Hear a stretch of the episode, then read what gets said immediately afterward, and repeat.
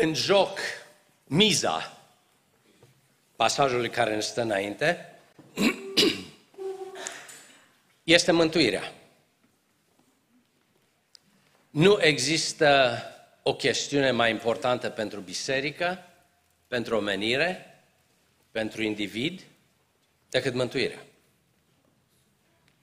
Și locul la care am ajuns în Cartea Faptele Apostolilor aduce poate cea mai tensionată, cel mai tensionat moment în biserica primară în fața noastră. Așa cum am spus în prezentare, creștinismul, așa cum este cunoscut de noi astăzi, așa cum este, cum am citit despre el în primele capitole ale cărții Faptele Apostolilor, era pe punctul de a se destrăma aici, în, această, în aceste evenimente. De aceea, cred că dacă îl dai jos, nu cred că o să fie bine. De aceea, cred că nu este capitol mai important în Cartea Faptele Apostolilor decât acesta. Vă reamintesc că această carte pornește cu o poruncă și o promisiune de a-i fi martori al lui Isus Hristos, nu numai în Ierusalim, dar în Iudeea, în Samaria și până la marginile pământului ca biserica să poată îndeplini această misiune, capitolul 2 ne vorbește despre acea lucrare monumentală pe care Dumnezeu o face prin revărsarea Duhului Său cel Sfânt. Fără Duhul Sfânt nu aveai cum să îndeplinești misiunea, mandatul pe care Isus l-a dat ucenicilor.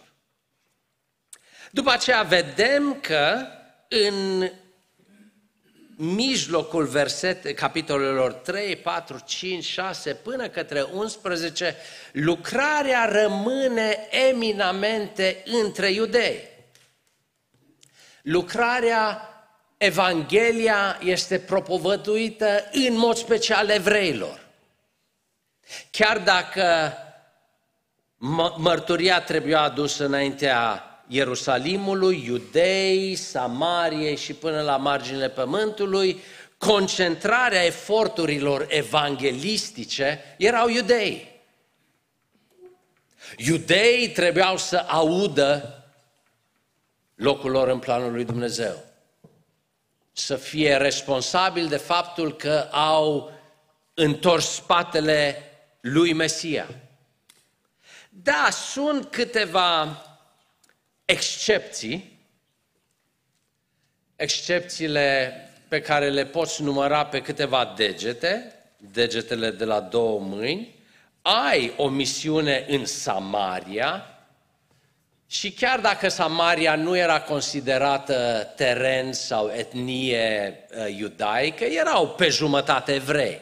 Deci oarecum tot a rămas în creuzetul iudaic ajunge în Faptele Apostolilor, capitolul 10, 11, când Petru, în urma unor, uh, unor evenimente uh, uh, absolut remarcabile, ajunge să vadă că Dumnezeu deschide ușa și neamurilor. Dar e vorba de o familie, de o casă, Corneliu și ai lui.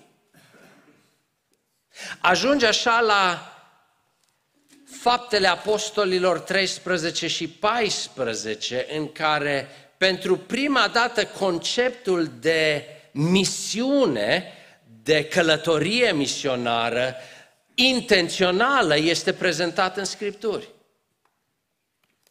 Pavel și Barnaba pornesc într-o misiune prin Cipru, insula Cipru și în sudul Asiei Mici,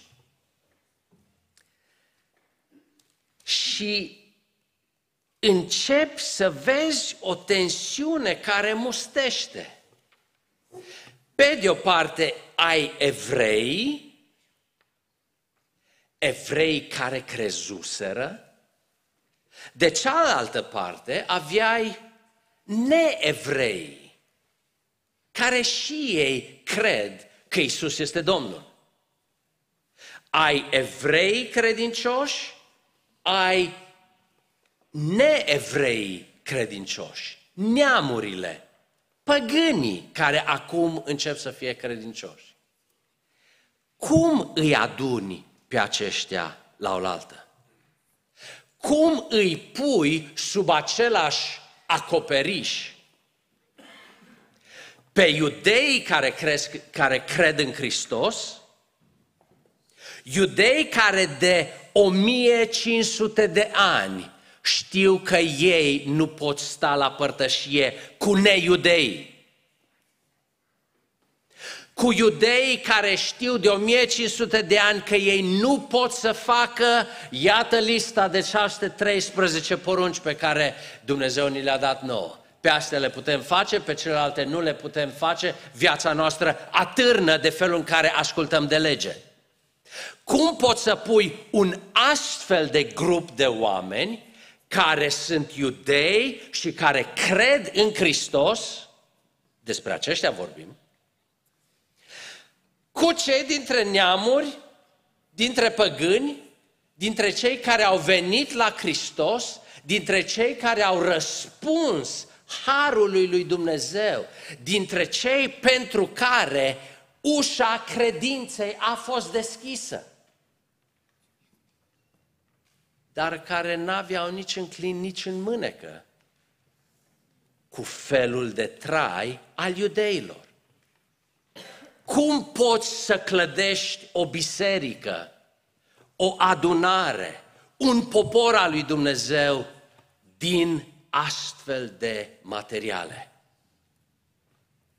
Iudei care ajung să creadă în Hristos, dar sunt iudei, și neiudei care ajung să creadă în Hristos. Asta este întrebarea. Observați că de-a lungul primelor capitole ale Cărții Faptele Apostolilor, această tensiune este tot pregătită de Luca. Doar vă aduc aminte în capitolul 6 în care ni se vorbește despre prima tensiune în biserica din Ierusalim. Evrei care vorbeau grecește, evrei elini, cârteau împotriva evreilor care vorbeau aramaică sau ebraică. Ai deja încă în biserica din Ierusalim această tensiune între nici cel puțin nu era între iudei și păgâni, nu, erau între evrei care vorbeau grecește și evrei care vorbeau doar ebraică și aramaică. Tensiunea reapare de mai multe ori, iată de exemplu în uh, capitolul în uh, capitolul 11, versetul 19, în contextul ajungerii lui Pavel, lui Barnaba și Saul în Antiohia. Cei ce se împrășteaseră din pricina prigonirii întâmplate cu prilejul lui Ștefan au ajuns până în Fenicia, în Cipru și în Antiohia și propovăduiau cuvântul numai iudeilor. Nu vrem să vorbim și neamurilor. Cuvântul trebuie propovăduit doar iudeilor. În versetul următor vezi totuși că sunt cei care au propovăduit Evanghelia, au vorbit și grecilor. Luca a pregătit această tensiune și ne-a tot spus, așteptați să vedeți punctul culminant, așteptați să vedeți când această tensiune ajunge la maximul ei. Și aici, în capitolul 15, suntem la punctul la care Luca spune, iată cum s-au rezolvat lucrurile. Iată tensiunea pro- provocată de, o să luăm episod de, de episod și o să mergem doar ca să punctăm lucrurile esențiale. Versetul 1. Câțiva oameni veniți din Iudeea, suntem în Antiohia, suntem în biserica de la care a pornit primul turneu misionar ever, vreodată. capitolul 13 și 14 ne-au spus despre acest turneu misionar. Suntem în Antiohia, Pavel era acolo, Barnaba era acolo, dar de la Ierusalim vin câțiva frați care învățau pe frați și ziceau, voi dintre neamuri, trebuie să treceți prin circumcizie, să vă tăiați împrejur, după obiceiul lui Moise, altfel nu puteți fi mântuiți. Punct. Credința în Hristos, foarte bună. Mărturisirea lui Hristos ca Mesia, excelent. Nu-i destul. Vrei să fii mântuit? Da, începe cu credința în Hristos, începe cu, m- cu mărturisirea lui ca Domn, dar uh, treci pe la rabin să primești tăierea împrejur. Altfel, nu poți fi mântuit. Pavel și Barnaba, versetul 2, au avut cu ei un viu schimb de păreri. Voi credeți că numai în secolul 21 sunt, se încing spiritele și din când în când mai avem așa câte o ceartă între noi. În primul secol este. În primul secol. În, între biserica din Ierusalim și biserica din Antiohia apare această tensiune. Pavel și Barnaba au vorbit cu ei un viu schimb de vorbe, au avut păreri deosebite.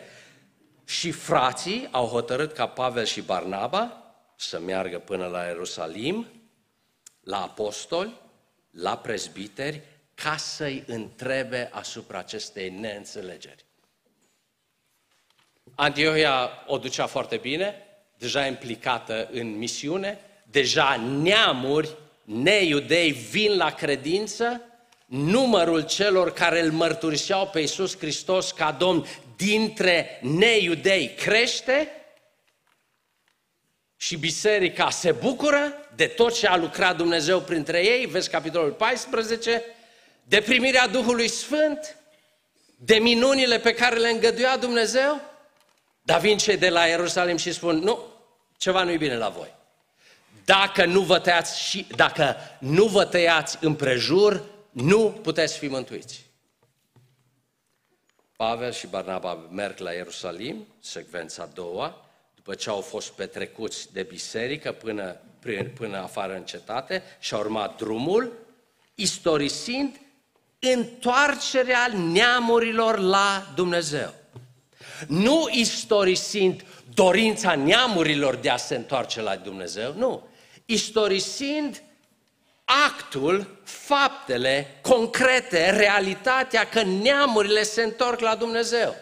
Și aceste neamuri, ca să fie mântuite, spuneau unii din Ierusalim, trebuie să se taie împrejur. Dar nu numai să se taie împrejur.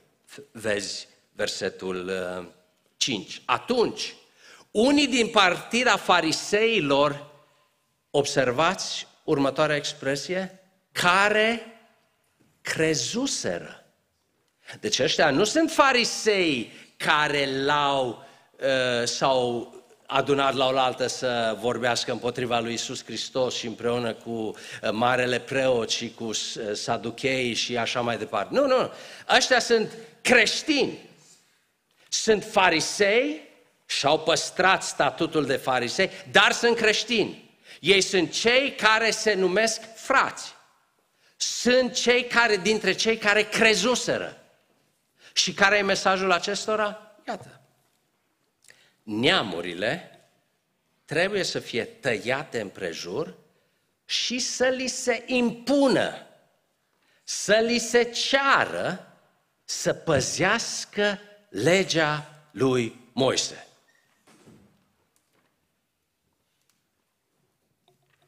Tensiunea e la maxim. Pe de o parte, ai realitatea de netăgăduit, că Dumnezeu mântuiește dintre neamuri, că Dumnezeu deschide inima credinței, deschide ușa credinței și pentru neamuri, ba mai mult Dumnezeu chiar și revarsă Duhul Sfânt peste neamuri ca și peste noi. Dumnezeu clar dă mântuirea, chiar și neamurilor. De partea cealaltă îi ai pe cei care se numesc Luca îi numește farisei care crezuseră și care spun, nu-i destul.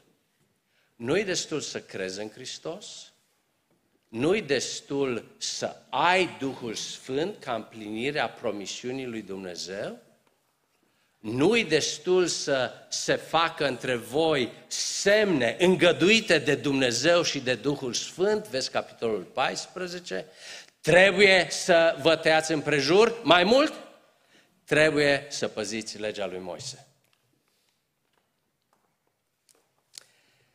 Textul continuă cu două predici. Petru are ceva de spus vis-a-vis de acest lucru. Și Iacov are de spus ceva despre cele întâmplate. Ca după aceea biserica să prezinte într-un document sigilat și parafat și semnat, poate cu ștampilă rotundă, așa cum spune uh, textul, a Duhului Sfânt, căci s-a părut nimerit nouă și Duhului Sfânt. Rezoluția la care vreau, cu care aș vrea să o închem în, seara aceasta, în dimineața aceasta. Dacă am avea până seară, chiar și până la seară am putea vorbi. Dar haideți să ne uităm repede peste cuvântarea lui Petru, peste cuvântarea lui Iacov și despre, pe, pentru, și peste rezoluția pe care biserica din Ierusalim o dă. 1. Petru. Fraților, știți că Dumnezeu, o bucată de vreme, a făcut o alegere între noi, prin gura mea, ca neamurile, subliniați vă rog, să audă cuvântul Evangheliei și să creadă. Asta este alegerea pe care Dumnezeu a făcut-o. Dumnezeu care cunoaște inimile, a mărturisit pentru ei, le-a dat Duhul Sfânt ca și nouă iudeilor care am crezut. Dumnezeu care cunoaște inimile.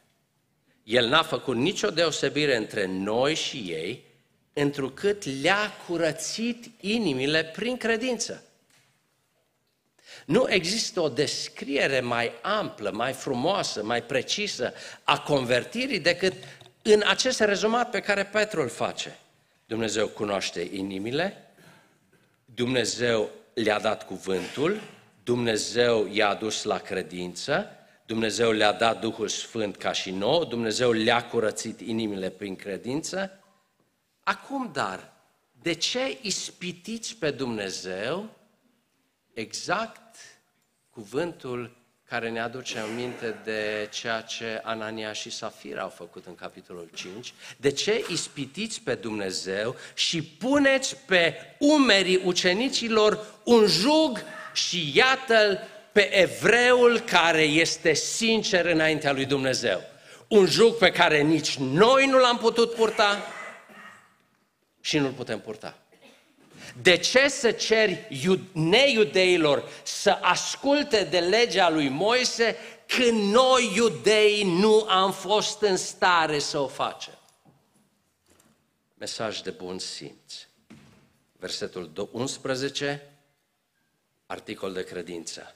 Ci credem că noi, ca și ei, noi iudei, ei neiudei, suntem mântuiți prin harul Domnului Isus Hristos.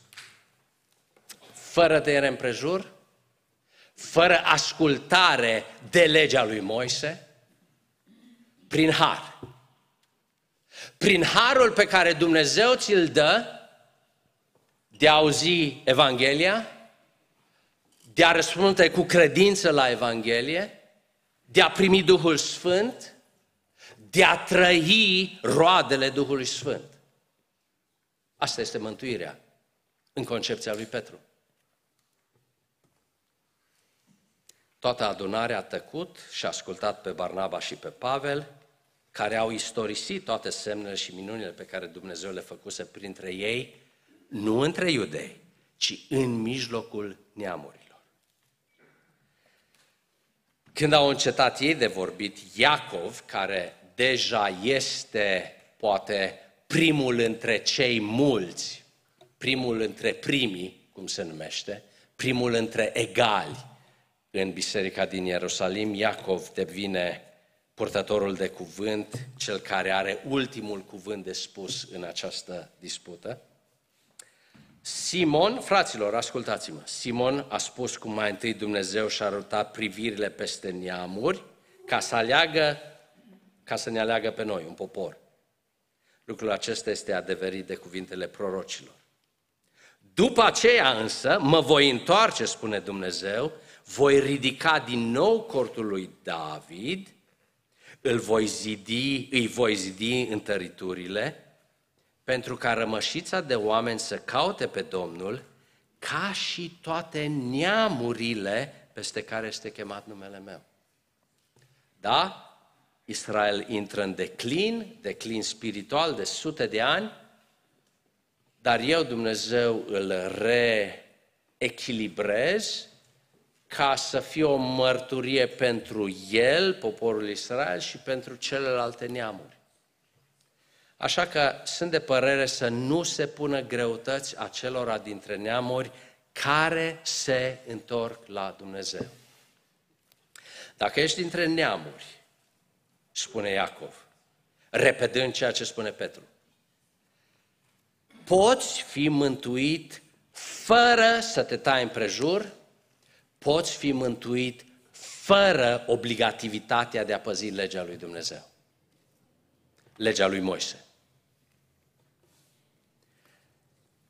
Doar spuneți-le, asta este o listă pe care, cu permisiunea voastră, dați-mi voie să o suspend și să o punem pentru o altă dată, pentru că este prea importantă ca să uh, trecem fugitiv peste ea. Doar scrieți-le să se ferească de, sunt patru lucruri aici, pângăririle idolilor, de neorânduieli de natură sexuală, de curvie, spune textul, de dobitoace sugrumate și de sânge. Ei, le luăm pe toate aceste patru, le punem la pachet le, și o să ne ocupăm de ele altă dată.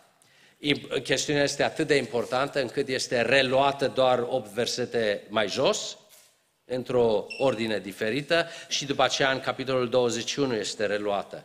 Uh, problema se complică și datorită faptului că sunt multe manuscrise care inversează ordinea acestor patru lucruri, dar de aceea am spus, haideți să o punem deoparte.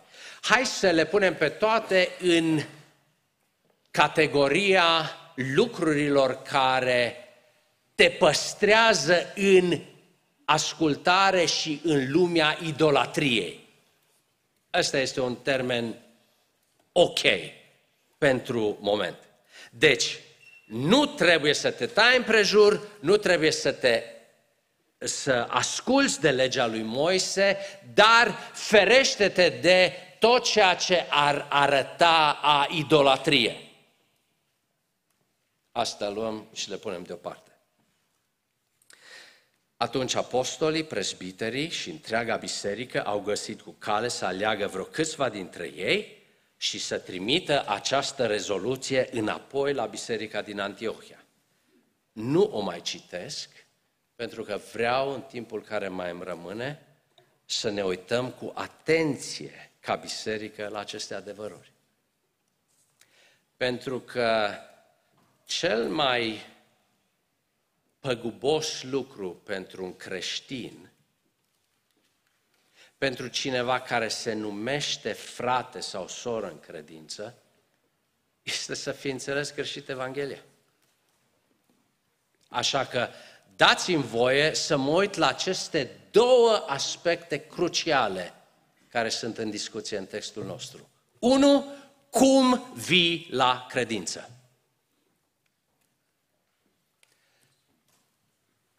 Începând cu capitolul 2, Luca reia această idee în repetate rânduri, cu diferiți oameni, cu diferite mesaje, în diferite evenimente și contexte, la credință vii în urma auzirii cuvântului lui Dumnezeu. Nu există convertire în Cartea Faptele Apostolilor pentru o persoană care să nu fie confruntată de Cuvântul lui Dumnezeu.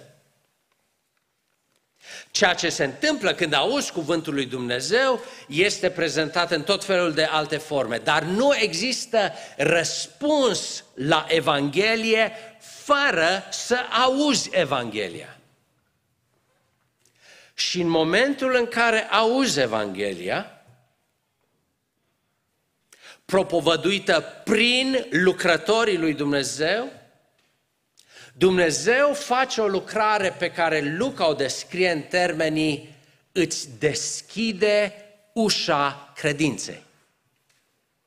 Tu auzi Evanghelia și dintr-o dată înțelegi ce a făcut Dumnezeu pentru tine, înțelegi ce a făcut Hristos pentru tine, înțelegi că trebuie să dai un răspuns, înțelegi că toate acestea sunt o formă a harului lui Dumnezeu, că Dumnezeu putea să nu te viziteze cu Evanghelia, putea să nu te pună în grupul care să ajungă să audă Evanghelia, toate acestea, la oaltă, conduc înspre răspunsul credinței tale. Tu ești la oaltă cu alții care aud Evanghelia și dintre voi, în acest moment, tu ai înțeles Evanghelia și ești gata să răspunzi pozitiv la Evanghelie. Așa și cel de lângă tine, dar nu așa cel din spatele tău. Momentan el nu răspunde astăzi la Evanghelie. Dumnezeu îl are în vedere pentru o altă ocazie. Nu-i treaba mea să gestionez cui deschide și cui nu deschide Dumnezeu la un moment dat ușa Evangheliei, ușa credinței. Dar aceste lucruri sunt absolut esențiale. Auzi Evanghelia, auzi ceea ce a făcut Isus Hristos pentru tine, pentru omenire, auzi că Dumnezeu este dispus să ierte, auzi mesajul Evangheliei și într-un fel pe care nici nu vreau să-l numesc miraculos, pentru că nu este termenul de cel mai multe ori atribuit de Scriptura, dar într-un mod absolut unic, ești pe punctul de a răspunde pozitiv la Evanghelie, la chemarea lui Dumnezeu. Așa că tu ești mântuit în baza ceea ce Hristos a făcut și în baza răspunsului la invitația pe care Evanghelia ți-o face. Tu răspunzi la Evanghelie. Așa se ajunge la mântuire. O lucrare în care Dumnezeu, Tatăl, Fiul, Duhul Sfânt conlucrează cu ceea ce trebuie să fie răspunsul tău la, această, la acest adevăr și să-L primești pe Hristos, să-L mărturisești pe Hristos să-L înalți pe Hristos ca Domn în viața ta. Punct. Așa se primește mântuirea.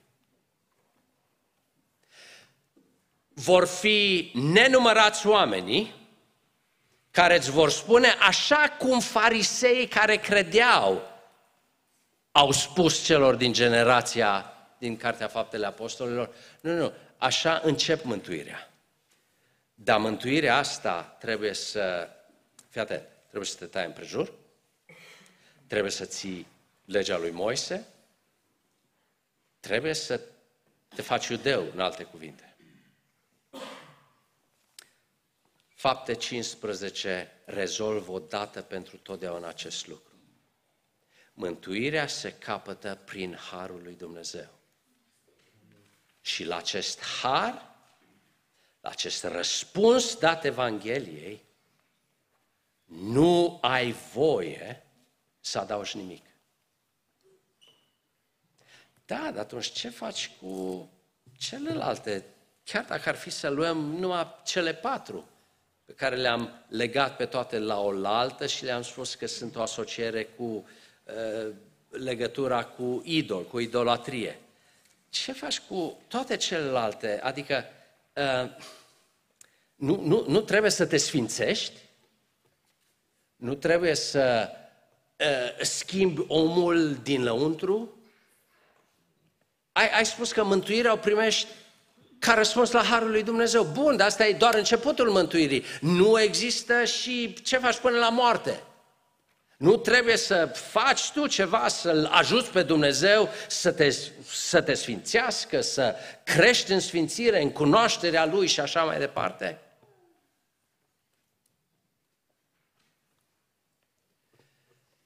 Iată o întrebare la care din nou răspunde Cartea Faptele Apostolilor și din nou răspunde sau răspund cele 13 epistole pauline.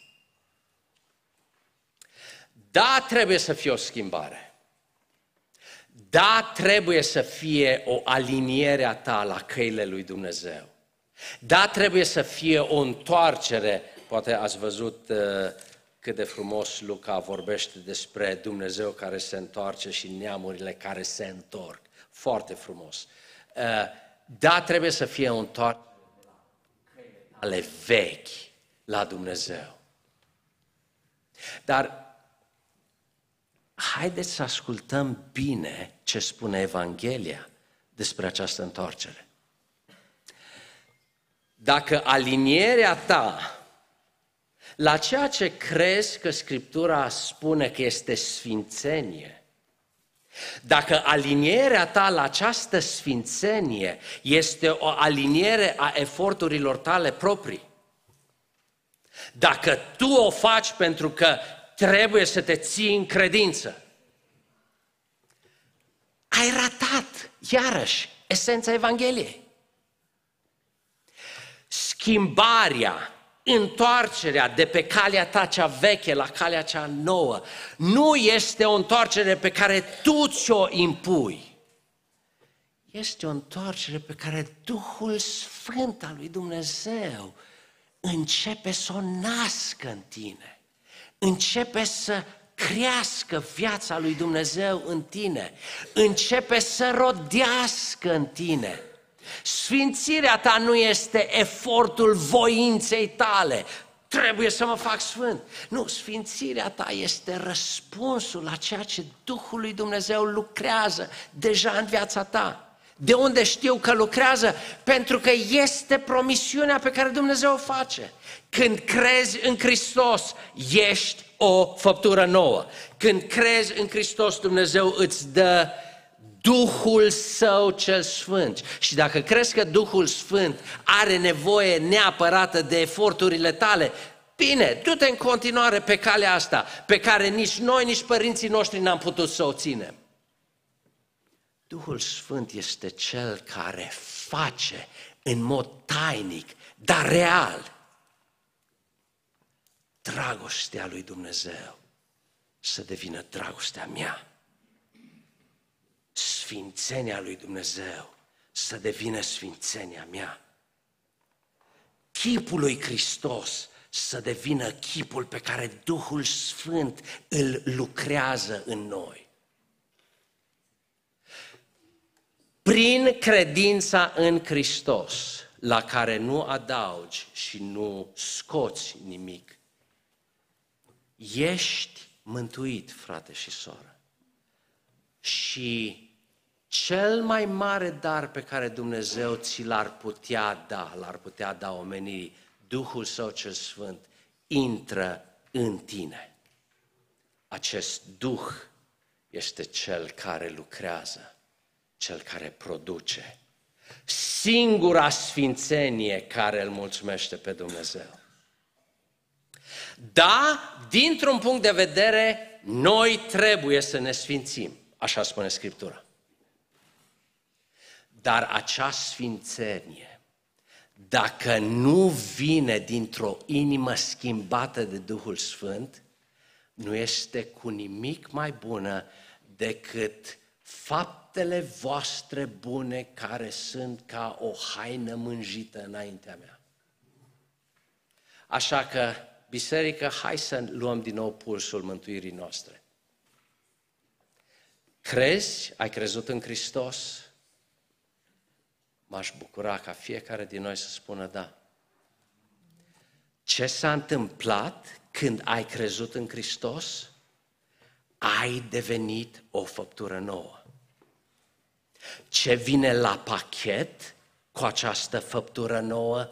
Ai Duhul Sfânt al lui Dumnezeu care locuiește în tine și care începe să dea viață, să crească, să rodească sfințenie în tine.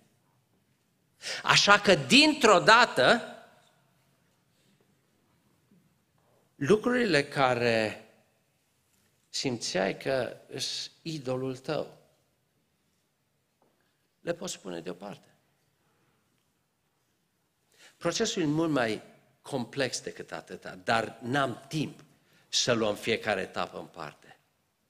Dar nu am voie ca periodic să nu îmi predic în primul rând mie ce este adevărata sfințenie, ce este adevărata mântuire.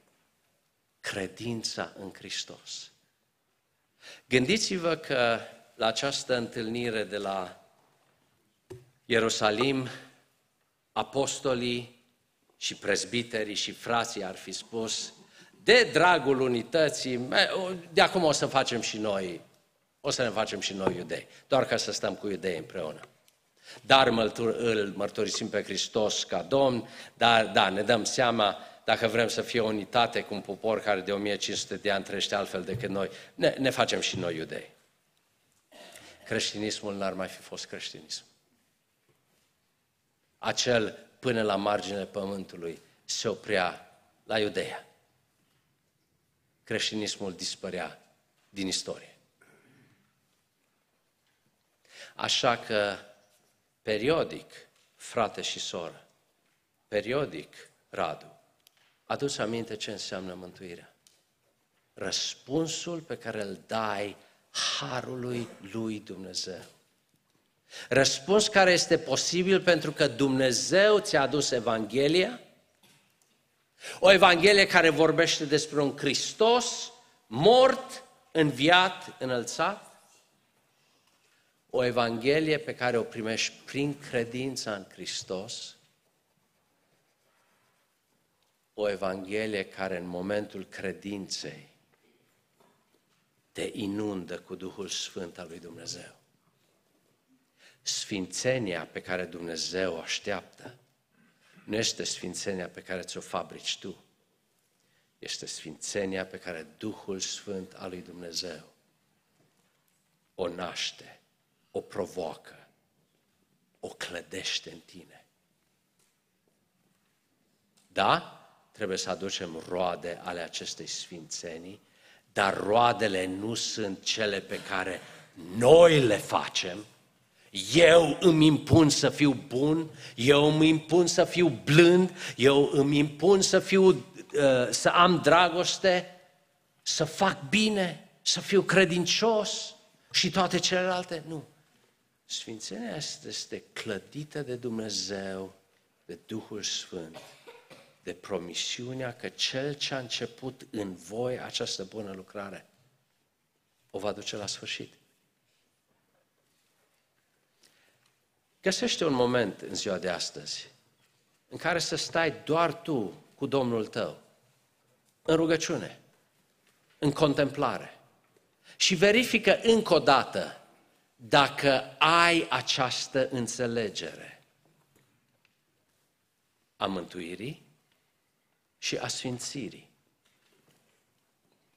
Asigură-te că nu adaugi nimic la Hristos, că nu scazi nimic din Hristos, Asigură-te că ceea ce este o cale a sfințeniei nu este produsul eforturilor tale și gândurilor tale, ci este rodul Duhului Sfânt care împreună cu Scriptura te remodelează. Asigură-te că te uiți la fratele și la sora ta nu ca farisei care credeau și care spuneau, dacă nu faci asta și asta, nu poți fi mântuit.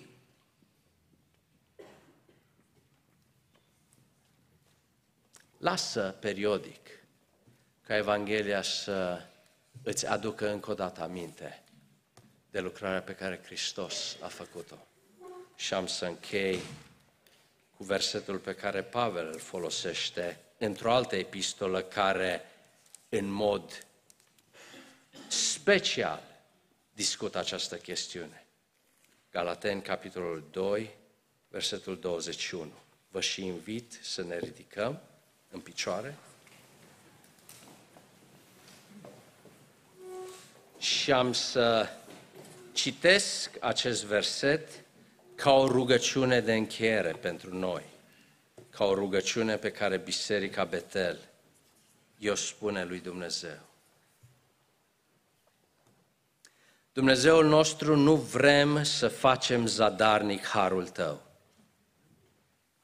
Căci dacă mântuirea, dacă sfințirea, dacă glorificarea s-ar putea căpăta prin ceea ce facem noi, prin eforturile noastre, indiferent de cât de bine intenționate sau neintenționate sunt.